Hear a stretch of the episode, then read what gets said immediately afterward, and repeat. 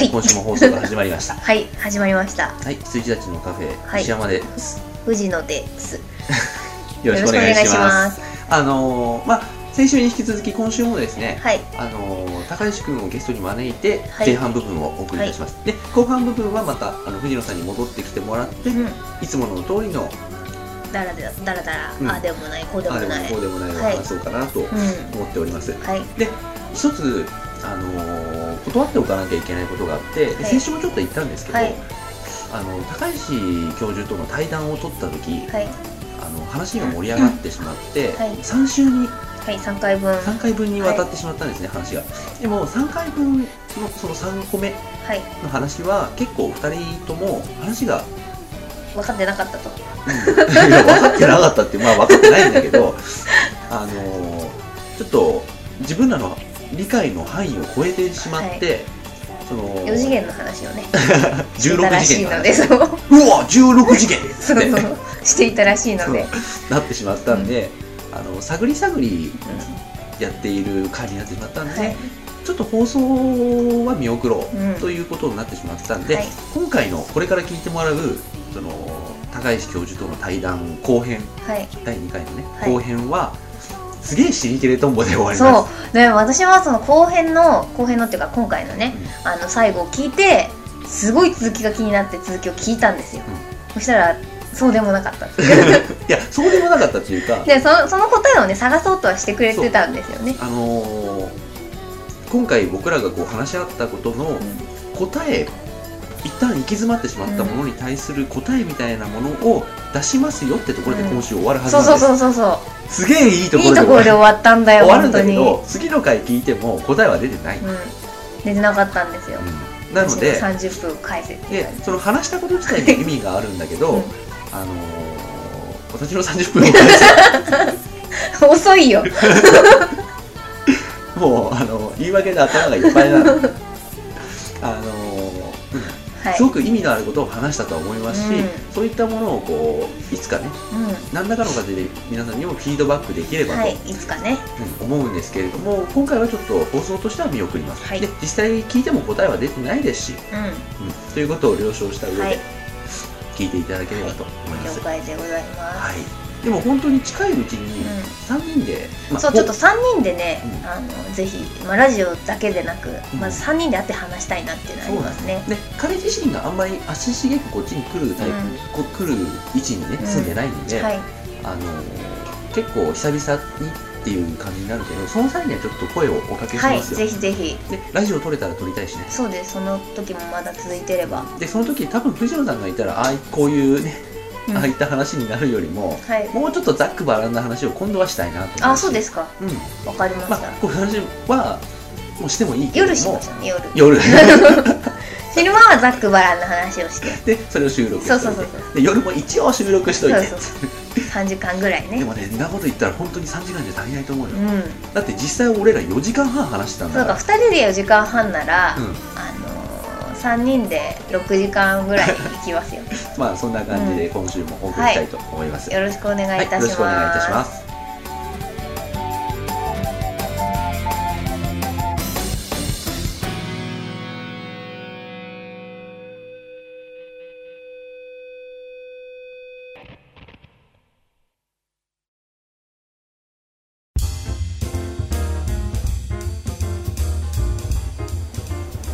それでは、えー、と先週に引き続きまたあの私の古くからの友人である高石教授をお招きして、はい今週も前半は話お話をちょっとしていきたいと思うんですけれども、はい、よろしくお願いします。まあ、先週の話はちょ、まあ、ゲーム寄りの話に、ね、うん。なってきてしまったんだけど、こう今までえこう感銘を受けたゲームは何であるかと。でうん。マザー2とムーンであると。でそれマザー2とムーンが自分にとって何だったのであるかと。いう話をちょっといろいろ増あのこう霊言あなたからね。全然あなたから。お言葉を交えてこう話してきた感じなんですけれども。うん。で僕もね、まあ、ムーンは今本当にあのー本当に上っ面しか知らなくて、うん。で今そういったものが感じられるんだったらと思ってすごくやりたいんだけど、うんうんまあ、それをちょっとひとひとまず置いといて、あのまずマザまだー。マザーはね俺やりかけてね、うん。で時間がなくて本当にできなかったんだけど、あの紆余曲折あって本当に紆余曲折あって3という続編が出たことに対するバックボーンとかを本当に書籍化してほしいぐらい知りたくてあ いろいろあったと思うんだけどそのそのところ全部知りたいんだけど、あの3というあの続編が、うん。そのまずはワンツーのファンであるうん高石教授にとって3ってどんな感じだったんですか、ああ一つはね、うあのあれ「スター・ウォーズ」のファンと同じ。出るだけで嬉しい。ああはいはいはい、祭りじゃん。うん、あの「スター・ウォーズ」のファンにとって「スまあ。ター・ウォーズ」の公開って祭りじゃない、祭りだ出来は出来は置いといて、うん。あままたあの世界に行けるっていうあのああいう感じがまずある、はい。なんだろう。べ別に出来はどうあれあのあの世界にまた行けるんだったら、うんもうそれで十分だっていうはいはい。思いが一つあり、はい。そしてね、そうだね。それでもなんかこう待ちすぎたという なんかこう期待が枯れ 枯れちゃったというような思いもあり、うん。なんかそういう意味でこうあんま冷静にうん。マザー3って何だったのかなってのはこう振り返れないみたいなのが、まあ、僕でさえ思うんだから1と2をちゃんとその同時代でやってた人にとっては相当なことだと思うんだけど、うん、ただゲームとして冷静にあの振り返ってマザー3の出来を見ると、うんうん。多分多分だけどそうだね評価としてはやっぱりちょっとこうワンツーよりは下がるんじゃないかなっていう感じがする、それは多分まあ一番大きな問題は多分もともと64うん。で作ろうとしてたものを、まあ要はどんどんどんどん先延ばしにしていって結局アドバンスにした時にこうちょっとシナリオをこう縮めたりとかね、あのいくつかのその大事な場面を言葉で説明するだけにしちゃったとか、そういうところでちょっとこうなんかまあ限界かなというようなところがあるからっていうところなのかな、うん。それでこうちょっとそれでやっぱりこうちょっと評価をするとするとまあやっぱり2よりはちょっとこ劣ると。う劣るかなという。でもそうだよね。2が神格化されてるじゃない。で今のところまだ触りしかやってないんだけどなんていうんだろう僕もやってないなりにすごく期待が高くてどんな素晴らしい RPG なんだと、ええ俺にちゃんとうんと言わせられるだけの RPG なんだというのがあったので結構肩透かしを食らっちゃった部分はあるんだけど、それでもまあ半分伝説上のゲームみたいな ものになっててそれを今現実のものとして続編を出しますっていうのは結構きつい話であったと思うんだけど、でそうだから出さないのもそれだと思うんだよね、うん。だからそのやっぱり糸井さん自身が言ってたんだけどいやー本当に作る方の身にもなってくださいと 言ってたのね。それは確かにその通りであんなに評価されるゲームを一度作っちゃったら、うん。ちょっと続編を作るのはね、であのー頭の良い糸井重里さんのことだから引き際っていうのはあの人は絶対考えてるね。分かってると思うんだよね、うん。だからね結構抵抗あったはずですよ、うん。作ること自体。だから出来がねどあのどうなんだっていうのは結構ありますけれども、でそれはねもう誰もが分かってたことですよ。ああそうだね。もしかしたら一部の人がうん。まかり間違って2を超えるかもっていう期待をあー確まあみんながみんなしてたと思うけど、うん。それだって無理土台無理な話だし。そうだね。伝説を超えるのは無理ですよ、もうなんか2の時に3開発中っていうのをゲームの中に入れちゃったからね。あ セリフの中に出てくるんですよね。マザー3開発室っていうのがあってゲームの中に。いやそれはちょっと先走りかなっていう感じが。であのそれとは別に、うん。あのちょっとね僕がすごく興味が個人的に興味があるのが、うん糸井重里とマザーシリーズっていうことでちょっと関係があってあの人が何を考えて3をああいう形で出したのかっていうのを僕はまだやってないから分かんないんだけどそこら辺をねもう先走って、うん。高橋教授にちょっと聞きたいなっていう気があるんですよね。なるほどね。何を思ってああいうあのストーリーにしたのか。あのストーリーって俺知らないで言ってるんだけど、うん何を思ってああいうストーリーにしたのか。で何を思ってああいう形式にしたのか、うん。で形式とストーリーに関しては少しつかめてて俺、うん。あのちょっとはやったから。うんうん。あの群像っぷりとあのなんていうの？確かにねあの残酷さというかうん。あるでしょ？ある。でマザー2とか1ってあそこまでじゃなかったはずなんですよ。うんうん。多分。確かに。わかんないけど。だからね3の時になんでああいうものを糸井重里さんが作ったのかということに関して、俺らのうん。うんこの1階の若造のそうそう。考えをちょっとね話したいなっていう気ねが、そう確かにねあのアドバンスっていう形式に対しては、これはやっぱりあのっていうかだから石岡君やっぱりあの伊集院光と糸井重里の対談を聞いた方が良いよ あれでだいぶ話ができてんだけどあのまあなんか話その聞いた話によると、うん。最初はねなんか絵でビジュアルで、うん。その相手をゲーマーを納得させてしまう作品が作りたかったんだって、うんまあ64とかってそういうそういう流れ流れだったね。うん、絵で絵で人を納得させるっていう流れがまずあったらしいんだけど、でその時は任天堂もそこに乗っかってたはずなんですよ、うんうんうん。でそうするとでもあのどういう問題が生じるかっていうと要は時間をかけてゆっくりとゲームをちゃんとしたゲームを作りたいっていう思いがまずあるよね、うん。だって2があんないい出来だったんだから、なんだけどゲームを開発するためにそのプログラムを組んでいて時間をかけると次世代機が生まれちゃう。その新しい技術が生じちゃうっていう問題が生まれてきたんだって、うん。だから自分がこう時間をかけてゆっくりやろうと思ったらもっと良いものができちゃうっていうような状況になっちゃって、うん。なんかこうそれでこうもうなんかあこれ作れないんじゃないかなっていうような状態になっちゃったっていうようなことを話したんだよね、うん。でなんかそれではもうなんかもうダメかなっていうふうに思ってて一度こうなんか一旦こうちょっとお釈迦にしましょうっていう話がまずあった、うん。でそれがあの休止のお知らせもう作るのやめちゃいますみたいな、でその後でそのあの宮本さんうん。宮が本茂さん、うん、あのなんかタクシーの中でうん「糸井さんあのアドバンスっていう手はありますかね?」って言ったんだって。あの人もだいぶ、う んだってでもうさ出た時ってさ、うんいつ開発し始めたのか分かんないけど、ん DS ってできてたはずなんだよ、ああそうだよね。そこをね DS にしなかったのは頭いいと思った。ああ確かに。僕は、うんそうかもしれない。まあでもね。で DS でほら、うん。アドバンスのソフトできるし。そうだよね。うん。そこをあえてアドバンスにするという、でそこでなんか糸井さんとしてはあなくはない。とかなんとか。でねそこでね DS じゃなくてアドバンスって言ったのはね、うん。多分宮本さんはうん。糸井さんに納得まずしてほしかったんでそういうそうだよね。一回そういう理由で頓挫してるっうん。ていうことを踏まえた上で、うん。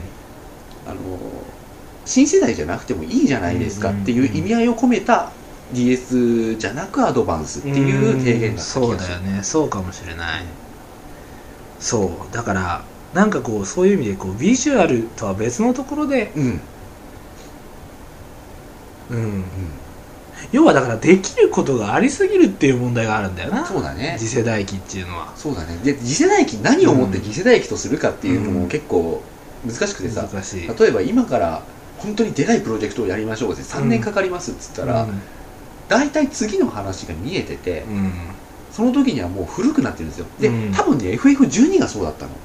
あれねあれね、うん。まあ、聞いた話ではっきりとはしてないんだけど、うん、当初発売しようとしてた時から実は1年遅れたんだよ、発売が。で1年遅れたら、すごいことになっちゃうそう もうすごいことになるじゃない。あのーもう次の技術はどんどん出てきてるし、うん。で 1, 1年遅れてるってことはその発売時期からうん。少なくとも3年以上前のアイディアをうん。3年以上前に着想したものに対してみんな進めていくわけだから、なるほど。もう古めかしいああなるほどね、うん。そうかもしれないね。もう旧世代のアイディアなの、うん。それは。だから、うん。あのーなんて言うんだろう。そういう意味で言うとうん。もうだってプログラムなんてさほらコンピューターグラフィックスっていう意味で言うと、うんうんうん作ろうと思えばトランスフォーマーが作れちゃうあの映画の。方ああそうだよね。ただ、うん。あれは現行機ではさすがとてもじゃないけど動かせないとリアルタイムに、うんうんうんだからみんなクオリティを落として、うんうんあのやってるわけで。うでスパコンがつでゲーム作りなさいって言われたら、うん。トランスフォーマーも動かせるわけですよ、ああー動かせあそこまでは無理だけど、ん。それって時間の問題じゃん。うん、うん、そうだね、らできないことないんだよゲームって実は、うんうんうん。そうだからそれってすごくこうなんかある意味でこう前に言った通りうん。ゲームの世界を成立させるものがリテューリティレイの愛情だとすると、うん。グラフィックが何でもできちゃうゲームって恐ろしいことに恐ろしいことなるんだよね。うん。だからその失敗が多分シェンムそう専務、うんあのね、うんシェンムーで聞いた話が、うんあの作ったディレクターさんがうん最後に、あの開発途中に、うん。こうその街のグラフィックを点検してたんで、そしたらドアに蝶つがいがついてたって言うんだよ。おー。っていう話を聞いて俺はなんか何とも言えない言えない話 なんか感覚になってて。あ蝶つがいなんかいらないじゃん。でもつけてるんだよね。あでそういう意味であ、うん恐ろしいなって思った。恐ろいしい恐ろしいよね。そうなんだよ。だからそういうふうにこうなんかどんどんどんどんそのだからある意味ではそのフィクションゲームを含めたフィクションにおけるリアリティっていうのは、あの現実のリアルさとは違違ううっていうことなんだよね、それはだからそのできたかもしれないマザー3の絵よりもマザー2の方がリアルっていうことがありえるっていうことなんだ。ありえます。ようん、そうだね。そこの話もすごく深くしたいけど今一旦置いとこう。はいわかりました。うんそうなんだよね。だからなんて言うんだろう。最近こうグラフィックばかりが良くてゲームの内容がないムーブメントがあるじゃないですか。うん。もうそれも古いのかもしれないけど、うんそうだあのでよくね FF なんかを始めた時、うん。対策が叩かれる理由としては、ま、真っ先にそれだし。でもそれがやっぱりちょっと言ってる人自身もあの右に習えの意見になってるなと思うのがあだったらなんで昔のゲームがあれだけ色あせ色あせずにうん。自分たちの中に残ってるかっていうのまで踏み込んでいっている人がいないから、ーあーでそうね。例えばグラフィックが良くなるなら良くなるか方がいいに決まってるんだよね、うんうんうん。なんだけどプラスアルファでゲーム性がこう落ちてるかっていうと実は全然落ちてないんですよ、うんうんうん。あの積み重ねてきてるし、うんうん。で基本的にほら続編っていうと前にあったものをそがずにプラスアルファプラスアルファプラスアルファする方向にしか日本は特に進んでないから、うんあの質量ともに負けるはずがないの、昔のゲームに、だけどなぜあのなんて言うんだろう。昔のゲームの方がより面白かったって感じるかっていうと、今、うん。さっきまさにうん高橋教授が言った話で、あのしグラフィックスが向上すれば面白くなるかっていうと、うん。そういう問題じゃないしうで今まであったルールに対してより面白い進化したルールを継ぎ足せば面白くなるかっていう、リアリティが増すかっていうと、実は全然そうじゃなくてんうん。あの例えばなんだろう本を読む時の面白さっていうのは、あの映画とはまた違うものがあるでしょ、うんそうでメディアとしてどっちが優位に立ってるかって言ったら絶対に映画なんだよ映画なのね。うん。だってね音楽もついてて感動できるものがあるし、うんうんあのーなんだろう。かっこいい主人公もその目の前にいるし、でかっこいいアングルも、うん。かっこいいアングルを知っている監督が作れば決めてくれるし、うんうん。なんだけれどもなぜあの小説の方が良かったっていううん。うん映画が後を絶たないかっていうと、うん。そこのリアリティの履き違いが映画化に際して起こってしまっているっていうことが多々あるじゃない。なんか難しい言い方しちゃったけど、れないあのまあ要はその想像力の欠如によってうん。うん原作が持ってた豊かさをうん。そがざるを得ない部分はあるんだけど、うん。その即部分を間違えた映画がが得てしてこの失敗した映画化って言われてしまうんだと思うんだけど、そういう意味で考えるとゲームもやはり同じなのかなと。そう。だからなんだろう見せ見せることができちゃうっていうのは恐ろしいことなんだよね。恐ろしいね。うん。可能だからやりたくなるんだけど、うん。そうなんだよ。だからなんて言えばいいんだろうね。なんかこうそうだから決して実は今のゲームが面白くなくなってるわけではないではないと思う僕は。ん。そう。でも多分その単なる解雇でもないはずなの。面白くなくなったって言ってるのが。うん。その昔やったゲームが単に面白く感じてるだけっていうわけでもないない気が僕もします。そうあのこうなんていうのしん自分の中で、うん、インベーダーあんだけやったなっていう思いが、インベーダー面白かったに履き違えられてるだけでもない、うん、そうなんだよね。気がしますね。うん。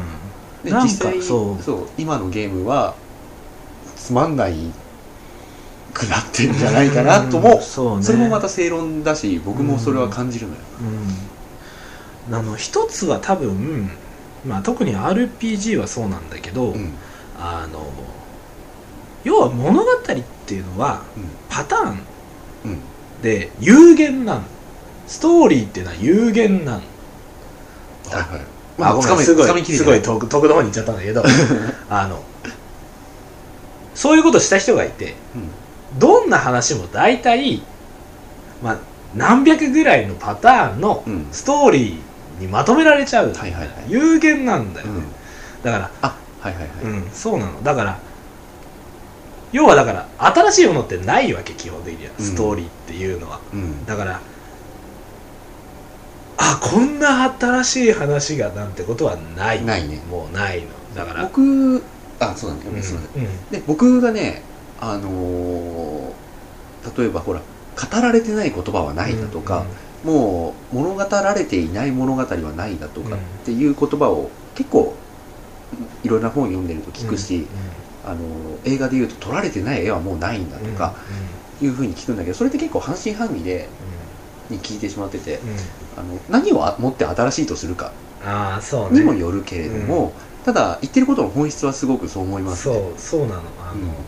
そうするとじゃあじゃあ何を何をそこにあでもねそれとは別に、うん。人間は新しくなくてもいいの。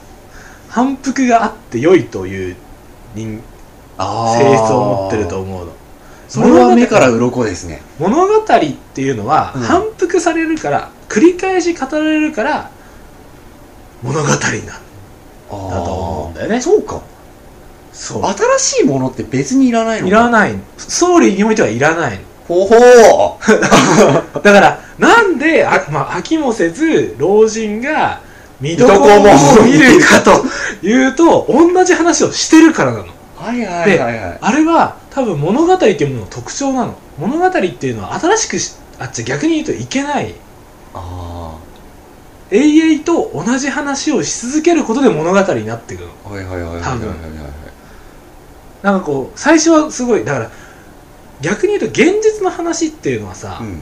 こうわけのわからないさ、うんあのラグがあったりとかさありますわけのわからないわ脇道にそれたりとかでさ頭の悪い人はそのあそのわけのわからないラグを物語に盛り込もうとしてうん前衛的な話をするんですよ。僕はそういうの嫌いで、うんがあったりするんだけど、それがこう多分語りを繰り返していくうちに同じ話になってっちゃう、だから、はいはいはいはい。そうだから物語っていうのは新しくなくていいの、はいはい。そうするとじゃあ何をうん。そこに盛り込んでいくかっていうことになってで要はだから FF みたいなのがその同じ話じゃんって言われちゃうっうんていうのは、うん。なんて言えばいいんだろう。だからそこがやっぱりそのじゃあ何を新しくするかっていう方で模索しているのが、絵のうん。見たまえこれをみたいな感じにするっていう、なんだろうそこにこうなんかリアリティっていうものに対するこうなんかある種のこうセンスのなさというかあの方向性の違いみたいなものがあるような気がするんだよね。はいはいはい。うん。で得てしてうん。有識者っていうのはさ、そういうものを感化するじゃない、うん。そういったえげつなさ。そういった楽をしている。実は一番大変な、作業量としては一番大変な。方向に踏み込んでるんだけど、うん。ただうん。アイディアとしては、うん。うんあのー一番楽な方法だし、うん。ああなるほどね、うん。同じことをやり続けようっていうことで、で同じことをやり続けた上で、うん。絵を新しくしようっていうことのああそうだよね、うん。なんて言うんだろうなんて楽な方向を選んでるんだお前らは。っ てそうね。いう企画としては楽な方向だよね、プログラマーは大変だけどね。作業量としてはどんどん大変になっていく、うん。そのアップデート地獄、うん、確かにそうなんだよね。だから案外そのだから糸井重里のあざとさマザー3におけるあざとさっていうのは、うん。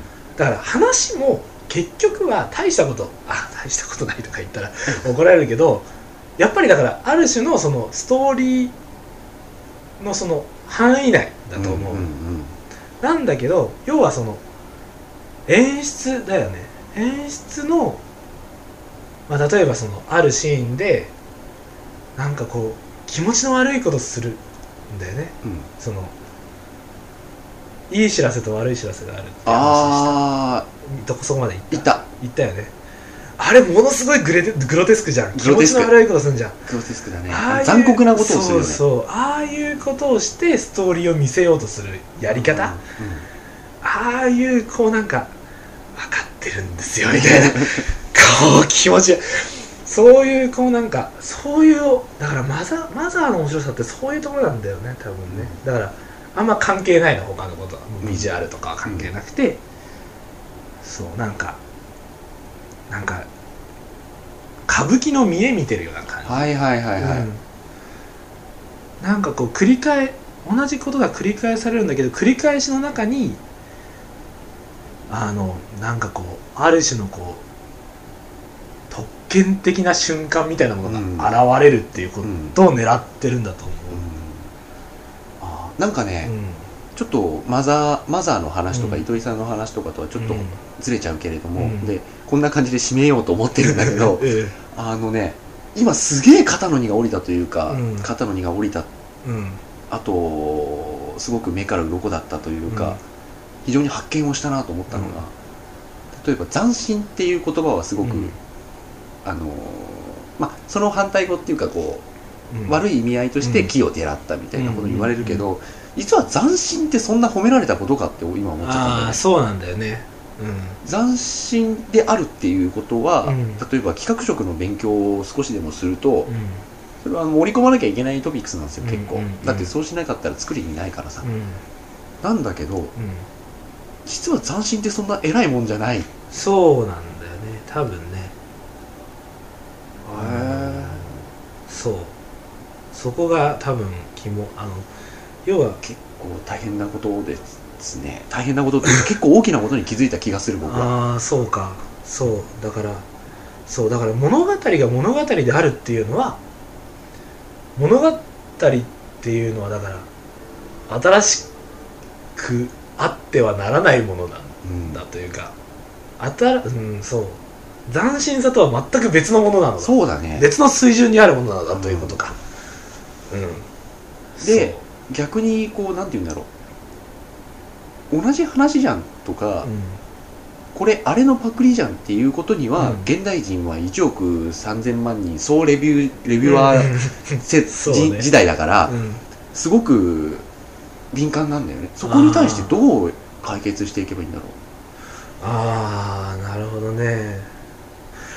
つまりなんだろううーん。難しいね。う、あの一つはうん。どうしよう。これここで切ってもう一周つなげる。別にそれはね、うん。この話はまあええ。載せる載せないは別として、えちょっとねもうちょっとしたいねえこれ、ああそうなんだ。うん。でそうか、そろそろもう結構ね潮時なんでね。潮時なのか。まあじゃあとりあえずこの話とりあえずはここでおしまいにしておきますか、面白いね。うん。やはり。面白い話だね。うん。じゃあ一回切ります、はい。またもしかしたら来週やるかも。わかりました。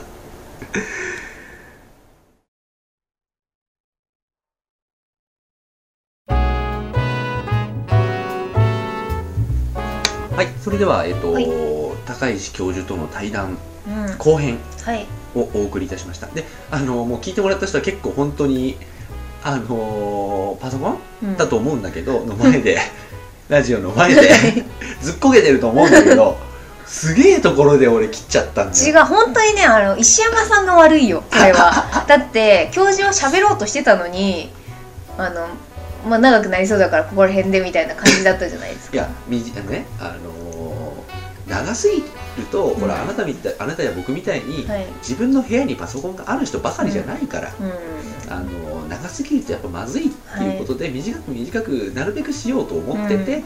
その結果3回目もあることだしって思っちゃったの。そうそういやだから私は教授の口から単語が聞きたかったんですよ。あの斬新をねあのどう回避するかっていうので2つあるって言ったんで1つはなんとか2つはなんとかって言ってくれればよかったのにあの10秒じゃん。確かに。あそこで切らなきゃ一応終わってた。そうそう。だ次一だ回言おうとしてたもんね。そうそう言おうとしててで止めて多分そこでなんか5分ぐらい休憩したんだと思うんですよ。それでまたじゃあ3回目取りますかってなってで3回目ですみたいな前置きの話をしてたら教授は忘れちゃった あ確かに悪かった。こんな変なシリケリトンボで終わったのは俺の責任です。その方がいいんじゃないかと思っちゃった引きにねなるかと思ったら忘れてたっていうね次週。悔しかったよ聞いたのに。でもあのたさっきの対談をした後に、うん。まあこれは本当に録音してない部分だけど、あのなんだろう僕の役割みたいなものに関してちょっと話をしてて、はい。その中で出てきたことをちょっと言っておきたいなと思ったのがはい。このラジオをやることって何なのかっていうのがうん。結構自分の中でちゃんとあって、はい。まあ藤野氏はなんかねあのはい。楽しくやらせていただいてます。でそれはそれですごくいいんだけど僕が作ったのは器であって、はい。中身は楽しくです。全然いいんです、はい。それじゃないと困るから、うんなんだけどその器をどうして作ったのかっていうと結構高石教授も言ってて、でうん。僕も再確認というか再認識したのが、やっぱりあの何かやりたいことがうん。僕の中にあるってなった時にそれを出す媒介がうん。本当に何でもいいんだなっていう、うん。僕は。うっていうことを再認識してはい。例えば何か作りたい。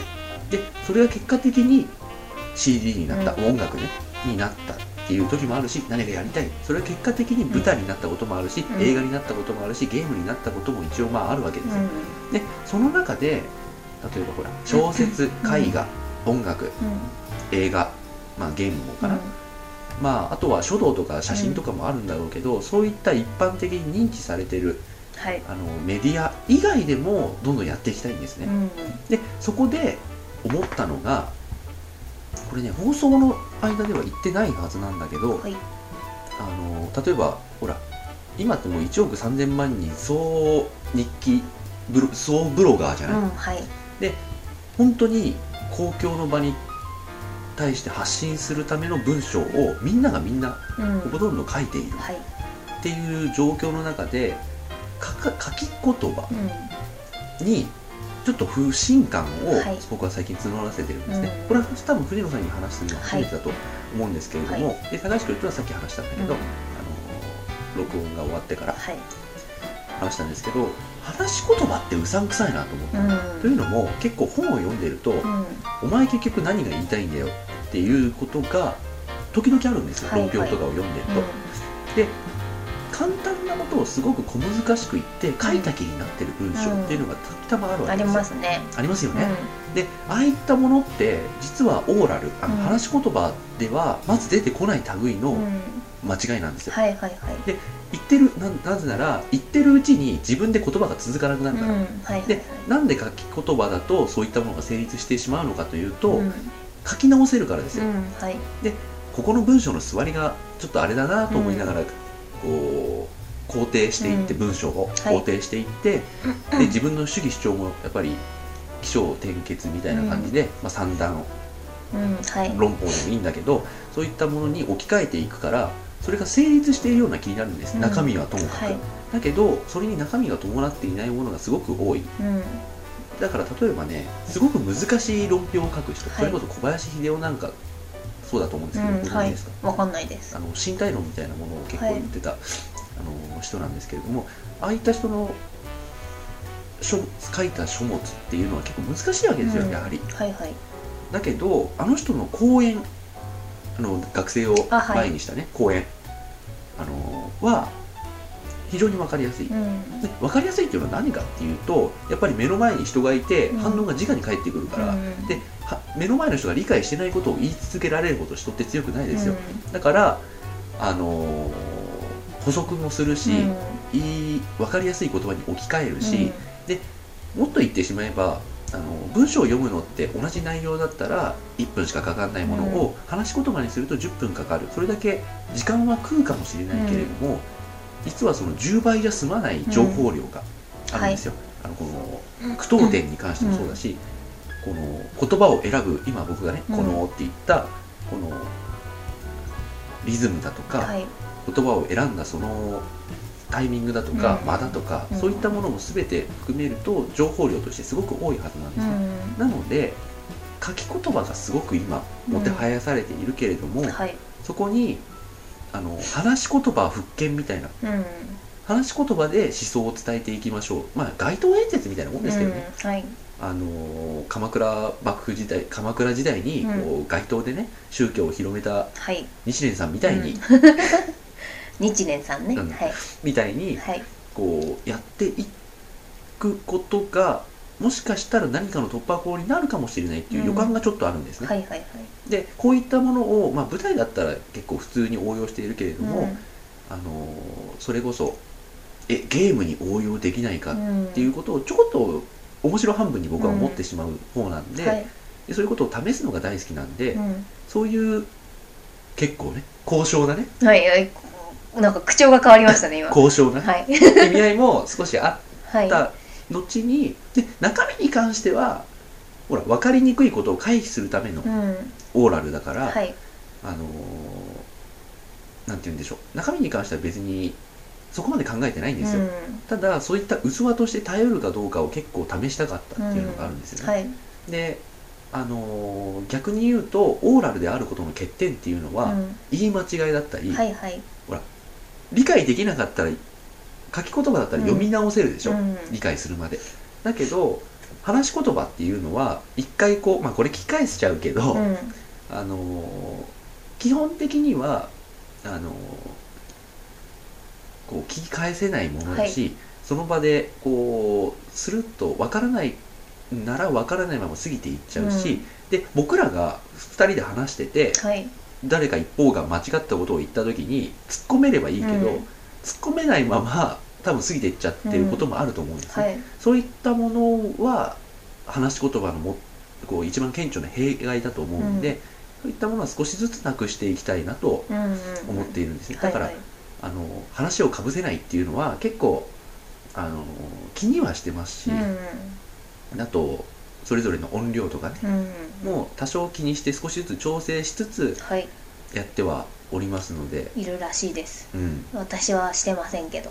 まあそれはね。あの話したことがああ更新されてるさそうれてる。ってそういう ところだから。はい。っていうのがあったのでそういった意味合いで言うと例えばモリキンが来てくれて、うん。ああいう感じであのこんなことがあったんだよっていうのを本当に口から出るままにうん。バーバーバーバー垂れ流して い。くことにもまたこのオーラルで、はい。あの情報を配信しているっていうね。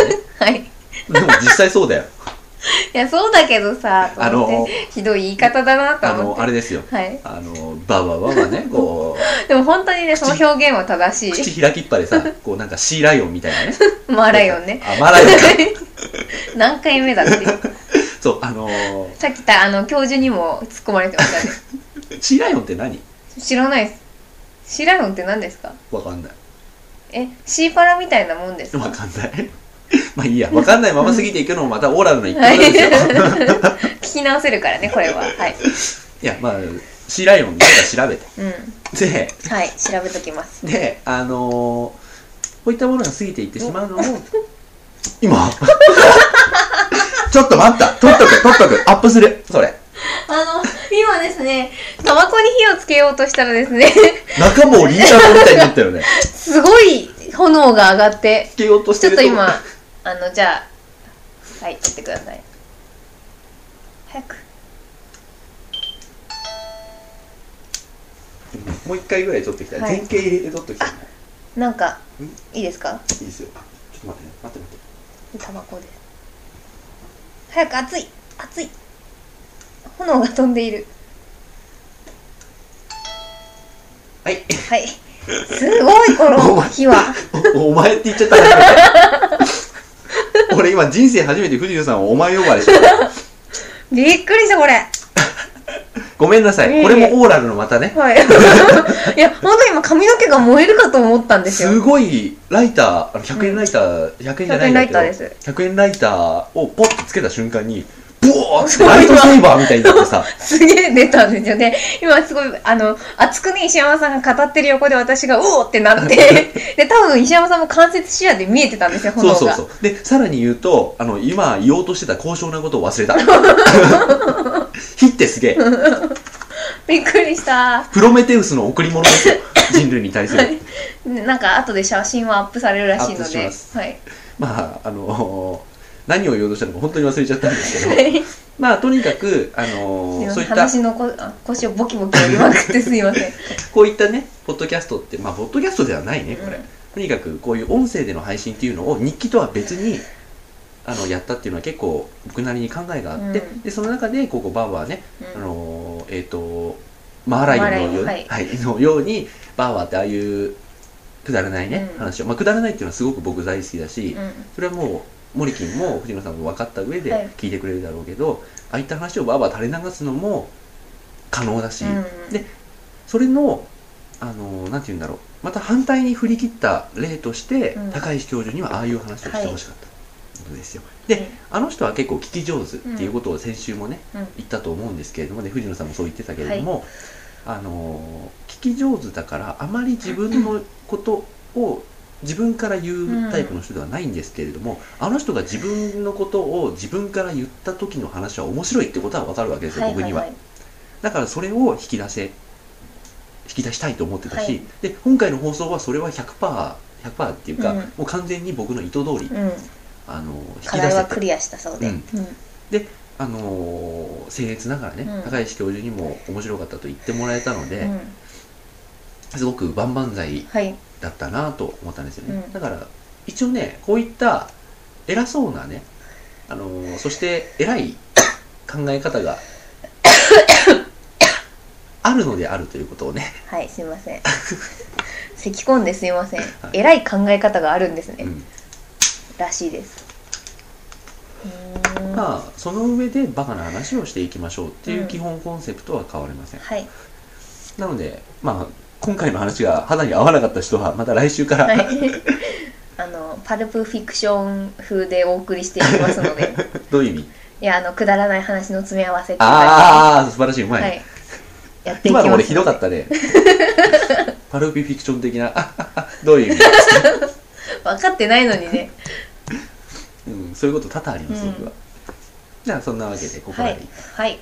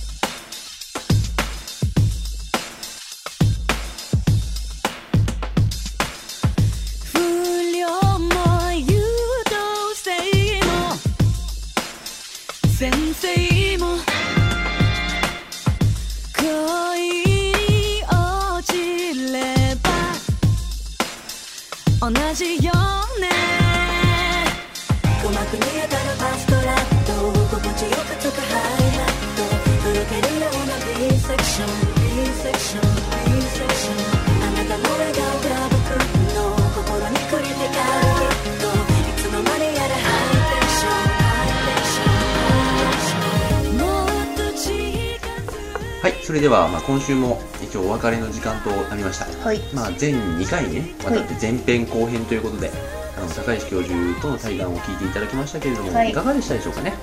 私は楽しかったです。聞いていて。はい聞いていて。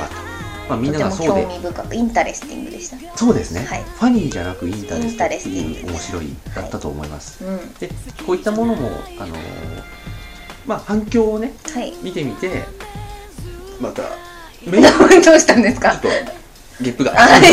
あのメインになることはまずないだろうけれども、はい。もし面白かったというのであれば今後もやっていきたいし、っていうフィードバックが欲しいですそうですちょっとねあとあの共有とうん。パルプフィクションもしてみたい。ああそれはじゃあうん次回いつか、はい。あのーやりたいです僕も、うん。あのーこういった話をした上でっていうのが僕は好きだから、うんあの逆真逆に振ってそうみるそうそうっていうのがそう。ちょっとギャップを見てみたいっていうのは、なので、人として興味があります。うん、なんかくだらない話をしたいですね、うん。はい。うん。というのはありますね。はい。はい。そうです。うんちょっとゲストゲスト会は面白いですね。ゲスト会はやはり面白いですね、うん。個人的に思います、うん。なんかまたあれですよゲストを募ったらどうですか？ああまあでもほら他の人から来た分に関してはなんですよあのクオリティ的に。クオリティチェックに引っかかると。でということはこのライラジオを聞いてくれてる、はい。今回ゲストに呼ばれなかった人はっていう クオリティチェックに引っかかる。とで私は個人的にあのわかんない。坂本さん？坂本浩二さん？を面白そうだね。やつは聞いてないけどね。そう聞いてないと思うんですけどあの喋っ喋ってみたい。素晴らしいね。うそういうことなんです。僕がやりたい仕事っていうのはそこなんですよ、ん、はいはい。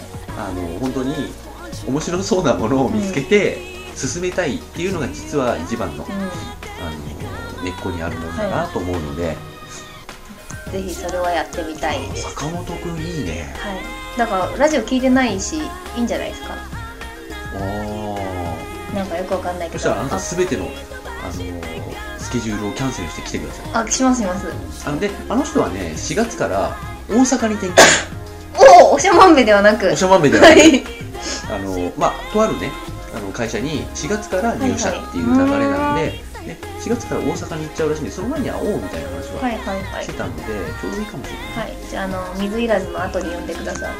ああいやまあいいですよ。そこに加わっていただいて、ぜひぜひうん。やってみたいと思います、はい。はまあそんなわけで来週からはまたい、通常通りの、多分ねうん、通常通りの。ファニーなラジオになると思いますねわかんないけど。ファニーにねなりきれればいいけど。いつもファニーかわからない。はいっていうあの放送に戻ると思いますけれども、まあそうですね。とにかくあのどうだったのかっていう感想はねはい。もしあれだったらいただければとうん思いますね、あとどう考えてるのかっていう皆さんのこう斬新さをね回避する技を教えてもらえると嬉しいです。そうですね。そういったものもなんか広がりがあるとすごく面白いですけど、うん。はいそんな感じです。はい。まあそんなわけででは今週もはい。終わりたいと思います、はい。それでは、えーうん。ありがとうございました。はい。おやすみなさい。おやすみなさい